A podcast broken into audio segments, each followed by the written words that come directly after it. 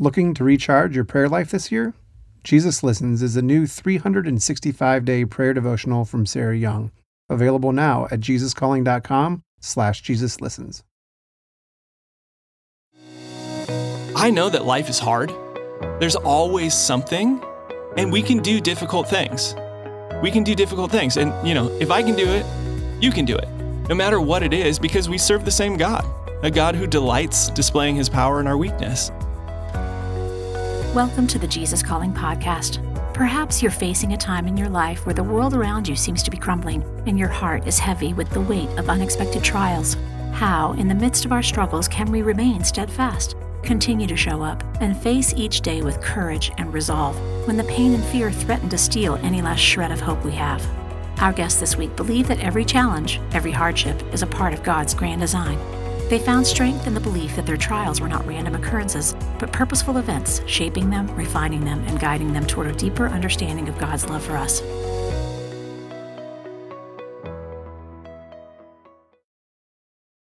Jay Hewitt, a pastor in Southern California, found out at 37 years old that he had a malignant brain tumor.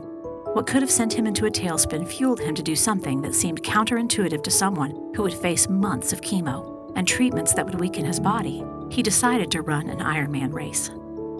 What he learned in this process about his faith and his relationship with God changed his perspective and gave him an appreciation for how God works through our suffering like he'd never had before. My name is Jay Hewitt. I'm a pastor in Southern California, and I've also been known as an Ironman battling brain cancer. We launched a, a, church in the city of Orange and it was growing and it was thriving and it was exciting. The problems that we had are those good problems to solve when something is really coming to life. And I was loving ministry and family life was great. I had a little young daughter, three years old at that time. I've uh, been married, you know, 15 years at that point. And out of nowhere, I had a seizure. It was 2017 I was 37 years old and I had gone through two brain surgeries, uh, very high risk brain surgeries because there were there was a tumor right at the center of my brain, and it wasn't until the second the second surgery that they were able to really classify it as cancer. And so I have a grade two astrocytoma, is what it's called. I didn't know what hit me. And so I went to my general practitioner who sent me to a neurologist that sent me to a radiologist, got an MRI, sent that back to the neurologist. And finally, I got a call from a neurosurgeon who said, Jay, you have a tumor and it's right in the center of your brain. It's size of a ping pong ball, and we're not sure if it's cancer or not. That hit me out of nowhere because as a, you know, mid 30 year old, I had never experienced any kind of illness, any kind of serious illness. And so I, I didn't know how to react in that moment. And I remember sitting in the neuro-oncologist's office waiting to get the test results back. She called us in. I was sitting next to my wife, Natalie, and she said the three words that nobody wants to hear. She said, You have cancer. And I heard my wife start crying. I put my hand on her knee. And then I did what any rational person would do the next day. I went to Dunkin' Donuts. And at Dunkin' Donuts, I bought some saturated fat and I had that conversation with God. It's that moment. It's the moment where you're asking, why me?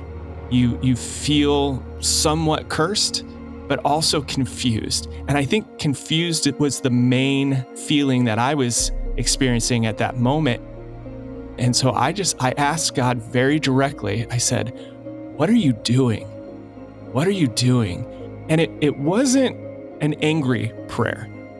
I think that I had wrestled enough with God earlier in life where I I allowed myself to be very angry with God, and He was always able to absorb my anger. And so I, I asked God, What are you doing? And then I felt Him respond through the Holy Spirit, just as Jesus promised, uh, taking us back to the teachings of Jesus and so my heart and my mind and my soul got directed to Second Corinthians chapter 12 verses 9 and 10, and that's where the Lord really started speaking to me.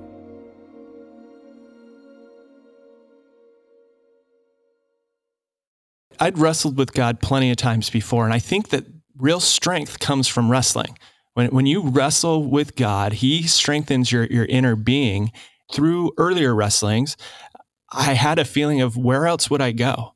God has been faithful, God has been gracious. And so it was now at that time a natural reflex to turn towards Him. I went from a place of feeling so weak, so vulnerable, so hopeless, to all of a sudden, as the scripture tells us, that His grace is sufficient and His power is perfected in weakness, or His power is best displayed in weakness depending on the translation, I had a satisfaction of knowing, okay, I've got the grace that I need to get through this. Somehow I'm going to get to experience God's power being demonstrated in my weakness. And not only that, but I'm going to get to experience the paradox of faith that it's when I'm weak that I'm strong. And so, although at that moment I was feeling weaker than I'd ever felt in my life, I also had this hope that I was going to get to experience a strength that I had never imagined was possible before. I got a nudge from the Holy Spirit. I wouldn't say that the Lord spoke to me like I, I feel I can claim with how he took me to Second Corinthians, but I got this nudge from the Holy Spirit saying, What if you did Ironman? What if you did Ironman right after your next brain surgery, right when you're going through radiation chemo at your weakest? What if you did Ironman, something that you never thought you could do?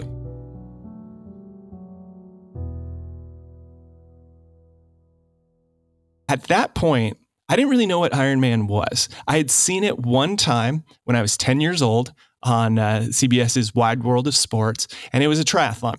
So I knew it was this mega triathlon where elite athletes would swim, bike, and run 140 miles in under 17 hours, which it's kind of unconceivable of what that actually means and what the training looks like to get you there. So, you know, it's, uh, you don't know what you don't know. And I thought, that sounds like a good idea. It sounds crazy, but it sounds like a good idea, way to test this. And so then I walked into my house where my wife, who is much wiser than myself, was seated. And I said, Dr. Natalie Hewitt, she's a professor. I said, I said, Nat, what do you think if I did this? And I was blown away because she said, I think that's a good idea. And then I went to my pastor outside of my church because every pastor needs a good pastor that doesn't go to their church. And so I went to my pastor, my advisor, and I said, Joe, is this crazy? And he said, No, I think it's a good idea. And then I got this insight that has really driven me.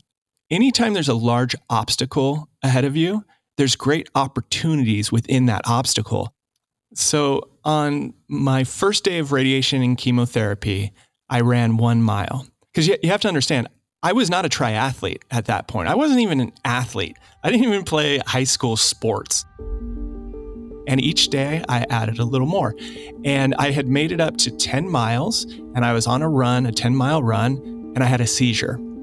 And so I went back into my my neuro-oncologist the next day, who, by the way, had given me the the thumbs up that this wasn't a bad idea. This was a good idea to train for a long triathlon during uh, treatment. And so I went to, to her and I said, uh, what do you think? And she said, that's fine. Just, uh, just dial it back a little bit. So the next day I went out and I ran another 10 miles, but I ran a little slower and my body was able to do it. And then I kept adding on and adding on.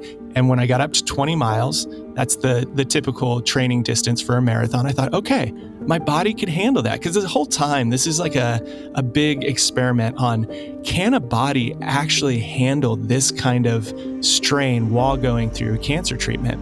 And most people would say no. Uh, only by the, the strength of the Lord. And I think that's one of the reasons why I wanted to do it. But I didn't know how to swim. So after 100 meters, I thought to myself, I need to do 3,700 meters.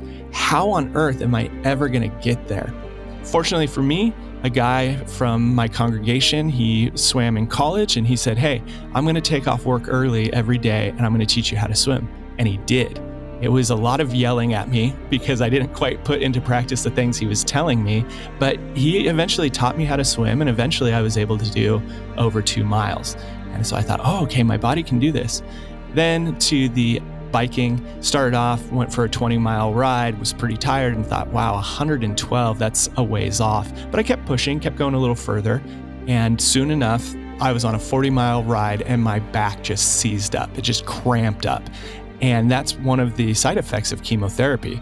And so again, I thought, oh, maybe my maybe my body can't do this. Maybe this is foolish. But after a slow recovery, it took me over a month to recover, get back on the bike, prayed for strength, went after it again, and pretty soon I was riding 100 miles.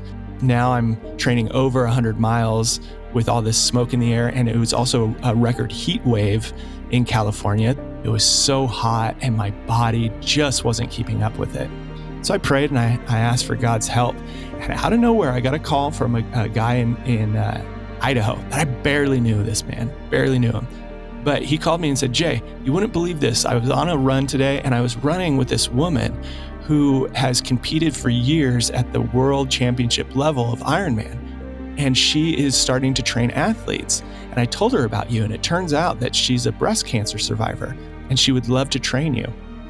So I started working with my coach named Margaret, and she would take all my information that was recorded on my Garmin sports watch and she would tailor make my exercises for me so that at some points when my body wasn't responding, my white blood cell count was really low, she would back off on the training regimen. And then there was other times where my body was responding well and so she'd really dial it up to make up for lost time.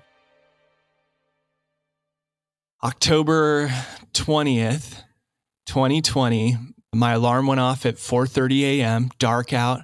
I prayed for strength, put my feet on the ground and I got up and I headed to the coast. Got all my gear with me, head to Newport Beach on the coast, about a half hour from where I live. And when I show up, the sun's down, but 150 of my friends got up and they were all there in this gazebo waiting for me. And they threw this opening ceremony for me where a friend of mine flew in from Arizona and he led the ceremony. They all surrounded me and prayed for me. And when they said amen, I went over to the start line, put my foot on the uh, the start line, and everybody counted down three, two, one. My wife and daughter had air horns. They hit the air horns, and I hit start on my watch. And I charged down for the Pacific Ocean. I jumped in. It was cold. It woke me right up early in the morning, and I started swimming hard halfway down the pier, I saw my daughter and we linked eyes and we just, we both knew that we were looking at each other. And she waved at me. And I was in this perfect part in my stroke where my hand was out of the water and I waved back to her. And I see her jumping up and down, jumping up and down. And I was just filled with so much, so much encouragement and joy that I started swimming even harder, even faster. And two and a half miles later, I jumped out of the water and I was feeling good. I jumped on my bike, headed for the Pacific Coast Highway, and watched the sunrise as I rode up towards Long Beach. It was a beautiful ride, no wind, 74 degrees, and it was just full of joy. And when I got out of Newport Beach, Huntington Beach Police Department picked me up, and then Long Beach, and all along the way as I went through all these different cities for 100 miles, I had a police escort and it was incredible. I felt like I was a professional rider riding in like the Tour de France or something. I wasn't, but uh, my community was rallying around me. And again, the joy was just immense. So much so that after I came off of 112 miles, I was feeling good. So I'm roughly 115 miles into this race, and I feel like I still have energy left. And it's time to run a marathon.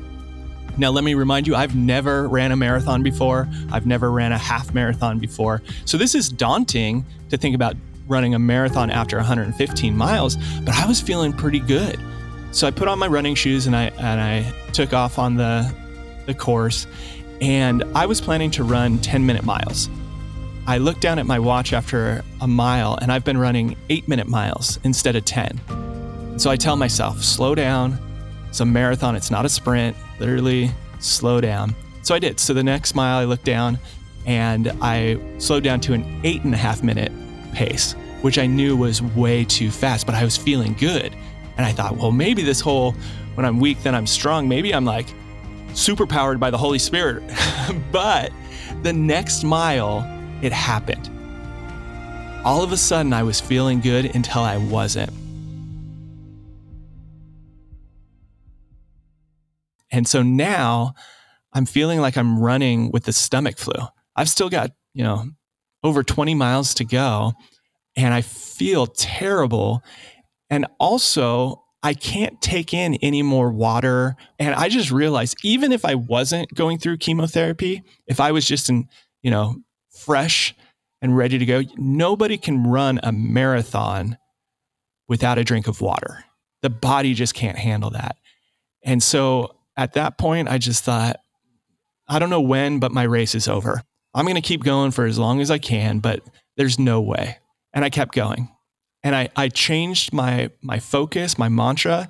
Now what I was what I was focusing on is not proving anything, but setting an example. And I said that to myself over and over. You got nothing to prove, just an example to set. You've got nothing to prove, just an example to set. Because at that point, I knew I wasn't going to make it to the finish line where my daughter and my wife were waiting for me. But I wanted to be able to look my daughter in the eye and tell her I gave everything to make it back home to you. I gave all that I had to make it back home. I wanted to set that example for her. And so I kept pressing on, and about 10 miles later, God answered my prayer for help. My coach, who'd flown in from Idaho, found out I was in trouble, tracked me down at the next aid station, and she brought her running shoes. And she started running beside me. And as she ran beside me, she started troubleshooting with me.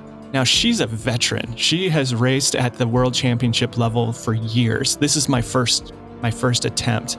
And so as she started troubleshooting with me, I felt joy start to fill me up again. And I started to feel like, okay, I've got I've got some wind in me again. And I kept going and at that point the sun started to set, which is a mind trip to start your race when it's dark out, race all the way throughout the day and then to see the sun set again.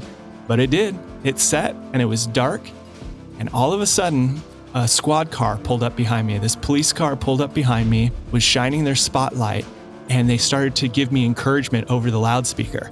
You got this, Jay. You got this. Keep going. We're getting closer. You got this. I look back and there they are waving to me. And then another car pulls up behind them and another. Soon on my run, I've got five police cars following me, giving me encouragement, supporting me by my community. And at that point, I'm turning into my neighborhood. And in the distance, I see these lights and I hear music and I can hear my friends having a good time. There's a party waiting for me and it was only a mile away. And again, just filled my spirit with joy. And I understood the meaning of the scripture Nehemiah 8:10, the joy of the Lord is our strength and I turned onto my final street. And on both sides of this red carpet were my friends and family, this passageway of support. And under this giant, magnificent finishing structure is the Ironman finishing tape. And behind that, my wife and daughter are standing. My house to the right of them, they're holding a sign that says, There's no place like the finish line. And when I saw them, everything else went to a blur and I floated down that last straightaway. And 14 hours later, after 140 miles, I crossed the finish line. I was reunited with my family. I gave my wife a kiss, and then I got down on my knee and I finished what I intended to do from the very beginning. I said to my daughter, Hero, I said, Hero, if I can do it, you can do it because we serve the same God the God who turns weakness to strength, the God who delights in displaying his power through our weakness. Honey, if I can do it, you can do it. But understand this when God puts dreams in your heart, life is going to knock you down. You have an enemy that's going to knock you down. But, hero, hold on to the hope of Jesus Christ. In his power, get up, stay strong, and press on and see the dreams that God has given you be fulfilled in your life.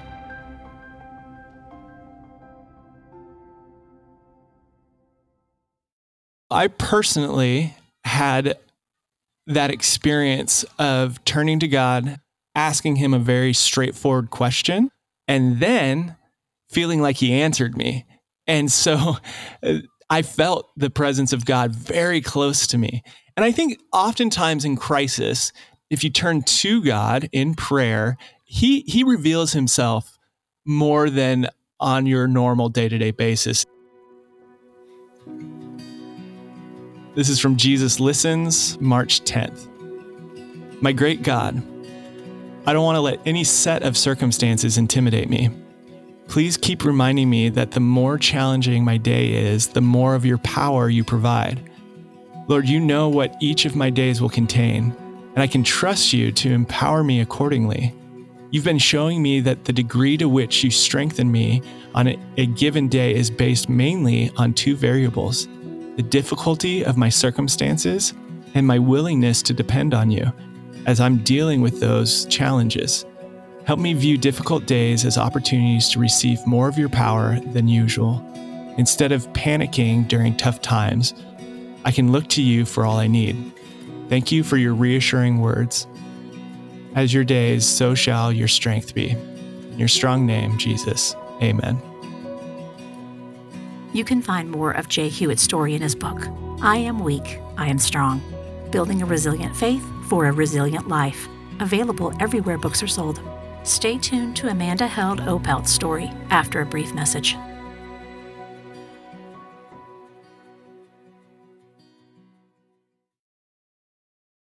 Motherhood.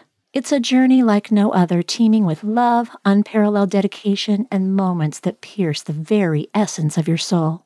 It's a trek that demands to be celebrated, lauded, and embraced in its entirety. Celebrate the moms in your life this Mother's Day with two beautiful gift books Jesus Calling for Moms by Sarah Young and Grace for the Moment for Moms by Max Lucado. These heartfelt devotionals will remind the moms in your life just how special they are. Jesus Calling for Moms and Grace for the Moment for Moms are available now where all books are sold.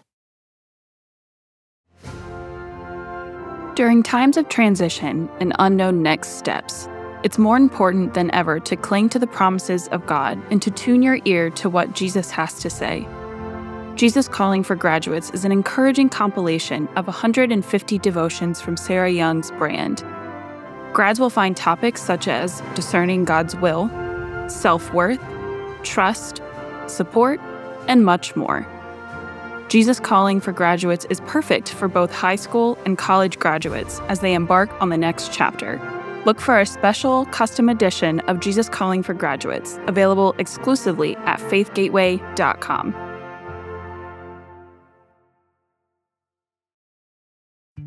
Our next guest is Amanda Held Opelt, a seasoned author, speaker, and songwriter who focuses on faith, grief, and creativity. With 15 years of experience in nonprofit and humanitarian work, she's seen the human love that rises above and surrounds a hurting community, and the hope that gets rediscovered after seemingly your life is destroyed. My name is Amanda Held Opelt. I'm a singer, songwriter, a speaker, and an author living in the mountains of Western North Carolina here with my husband and my two young daughters. These days, I spend most of my time chasing my kids around and writing when I have a, a few free minutes and just sharing life with our community and church family here in Boone, where I serve on both the teaching team and the worship team.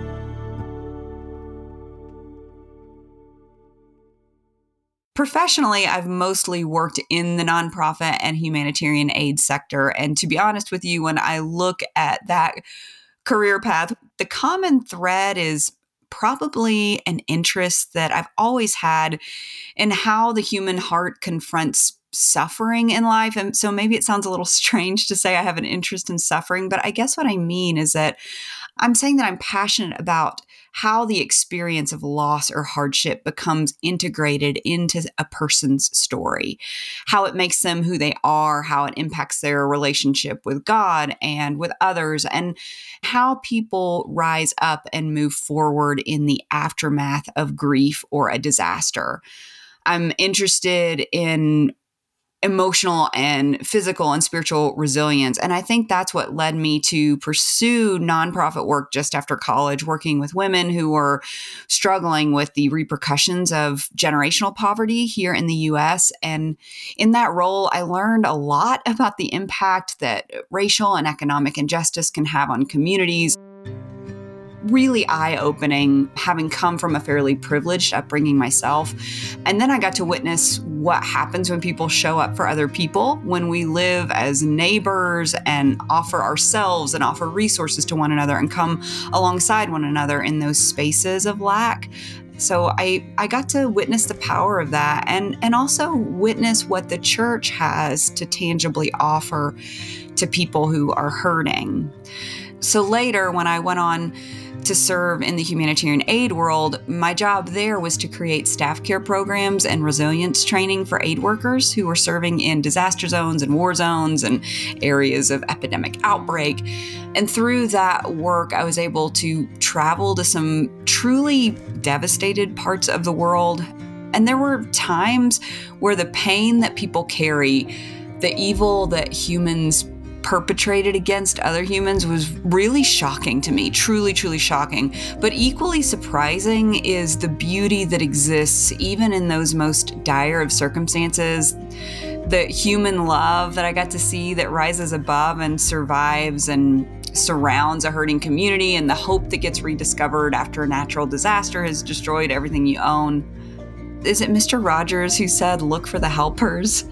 I think witnessing the love and sacrifice of aid workers running into the fire and running into the disaster zones and war zones to help was something that I'll just never forget.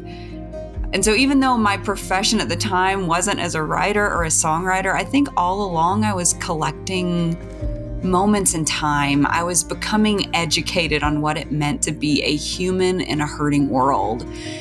And I was always using the written word or the sung word to process what I was seeing, to tell those stories of pain and loss and hope and resilience. And in a lot of ways, I think it was this education that helped prepare me for my own season of loss my mid 30s, I walked through this season of infertility that included three heartbreaking miscarriages. And I lost my only sibling. My, my older sister died of a very sudden illness. And that experience was really the atom bomb that went off in my life. But I knew, in part because of the work that I'd done in the world, that these losses were not going to be this single event that I would somehow just experience for time and then get past or move on from. I knew that these losses would be woven into my story and really fundamentally change me and who I was going forward. We've all heard the Psalms of lament, David crying out to God from the wilderness in his despair, but I think we think that those songs don't really belong in our day to day lives or in our church services.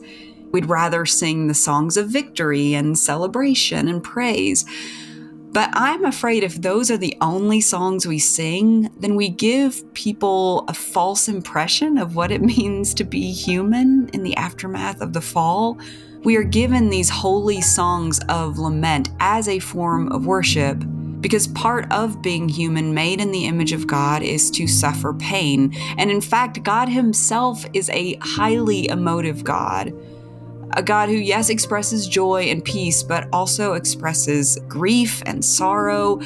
We see him in scripture expressing anger and regret and frustration and even jealousy. I think part of the reason I believe lament is such a high form of worship is that to me, worship is just any time we stand in agreement with God about what is true about who He is and who we are. And when we cry out to Him because the world is not as it should be, when we lament injustice and violence, or when we weep over death, I like to think a lot about Jesus in the Garden of Gethsemane, who was so overwhelmed with dread at the prospect of the cross that he had what some scholars and psychologists believe was a panic attack in that garden. So these are difficult emotions that I truly believe belong. They belong in our lives and our church services. They have a place in the Christian life. And God Himself has demonstrated that. But if we keep these emotions hidden, or if we stuff them down, or we keep them numbed, you know, if we pretend that we feel fine when we really don't feel fine, then those hard emotions will never see the light of day. They'll never experience the the healing that they need. And so lament to me is sometimes the only path to real healing.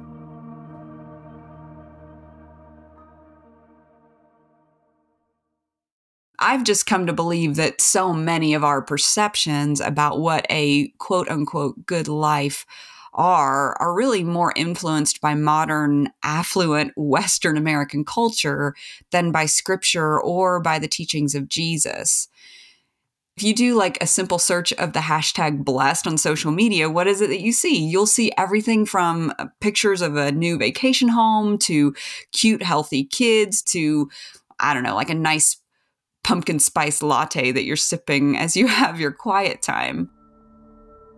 I think we tend to measure goodness based on a few things accomplishments, accumulation of stuff or accolades or the praise of other people. And sometimes we put a Christian veneer on these things. Like look at this big house God gave me or look at this great ministry he gave me. Look at all this this big church or outreach I was able to build. And it's really less about God and more about us, more about our own accomplishments, more about our own comfort, our own good feelings and our desires. So I think we've really sometimes conflated the good life with really just American affluence or a sense of accomplishment. I think we need to look at what Jesus says is the blessed life, and he's very good to do this for us in the Sermon on the Mount and the Beatitudes. Jesus says, You are blessed when you are poor when you're persecuted, when you hunger and thirst for righteousness. Jesus doesn't talk about accomplishments or accolades as generators of blessing. He talks about things like meekness and mercy and peacemaking and purity. I think what God really wants with us, where He knows the blessing is, is in intimacy. He wants a relationship with us, and that's where we find the blessing. And I think we tend to think of blessing or happiness or goodness as something that we have to earn or build for ourselves. But in scripture, we learn that blessing is a gift freely given by God. Relationship with God, intimacy with God is something He offers to all of us. And sometimes it's actually the path of pain or those uncomfortable emotions. It's the path of lack that brings us into a deeper, richer intimacy with God. Sometimes I think we believe that the world will be drawn to us as Christians because of our happiness. That if we can just show people that believing in Jesus will make everything better and you'll be happy and comfortable for the rest of your days. Sometimes I think that's how we approach evangelism or mission work. But what I think the world really wants is not our veneer of happiness. I think what the world really wants is realness. I think the world wants authenticity in both our joy and our sorrow. I think the world wants to see people who are truly present for both our happiness and our sadness so that we can show them how God meets us in both those experiences. What I love about resources like Jesus Calling is I feel like we constantly in life need to be informed of what's true, the truth of God's love, the truth of our own dignity, and the truth of the hope of redemption. And Jesus calling, I think, allows us to be confronted daily with those truths. I'm a huge fan of rituals and a big believer in the importance of habits. I love committing to rhythms of prayer and scripture reading because those practices serve, I think, as a safeguard to us when our emotions aren't really feeling connected to God. When we have these habits, they make space for our faith, even when our faith feels small. And so that's, I think, the gift that a resource like Jesus Calling can be. As someone who has myself struggled with an anxiety disorder my whole life, I'm a person who is a big believer that a relationship with God doesn't always make the pain go away. It doesn't always make every ounce of worry or fear or anxiety just magically disappear. I think grief will still feel like grief. Loss is still going to feel like loss, no matter our commitment to the spiritual disciplines.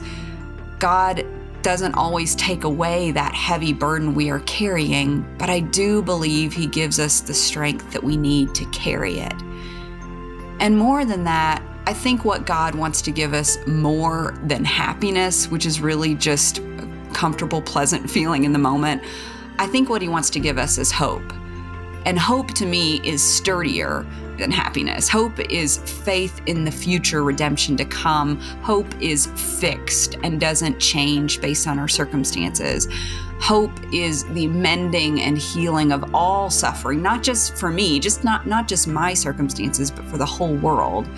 And so my prayer is that as a Christian, I would not be someone who's just marked so much by my happiness, but more that I would be a person who is marked by hope.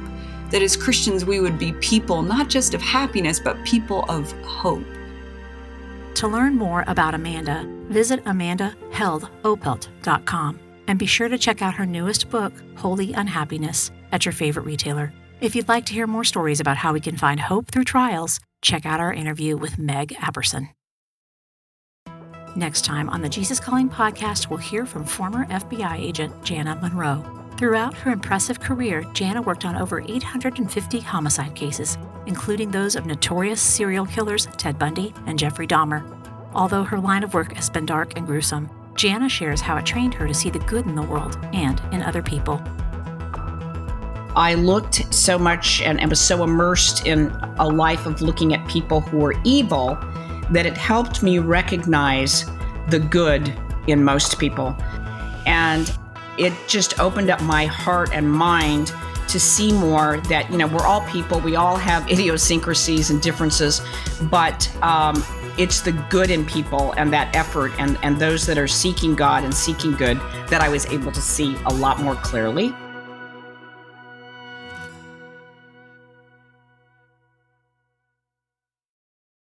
Thanks for listening to the Jesus Calling podcast. Every week, we'll bring you stories from people who share their journeys of faith and how prayer and a relationship with God transformed their lives. Be sure to follow us on Apple Music, Spotify, iHeart, or wherever you listen to podcasts. And leave us a review so others can be inspired weekly by these stories of faith. Finally, you can find encouragement, resources, and more on the Jesus Calling website at jesuscalling.com.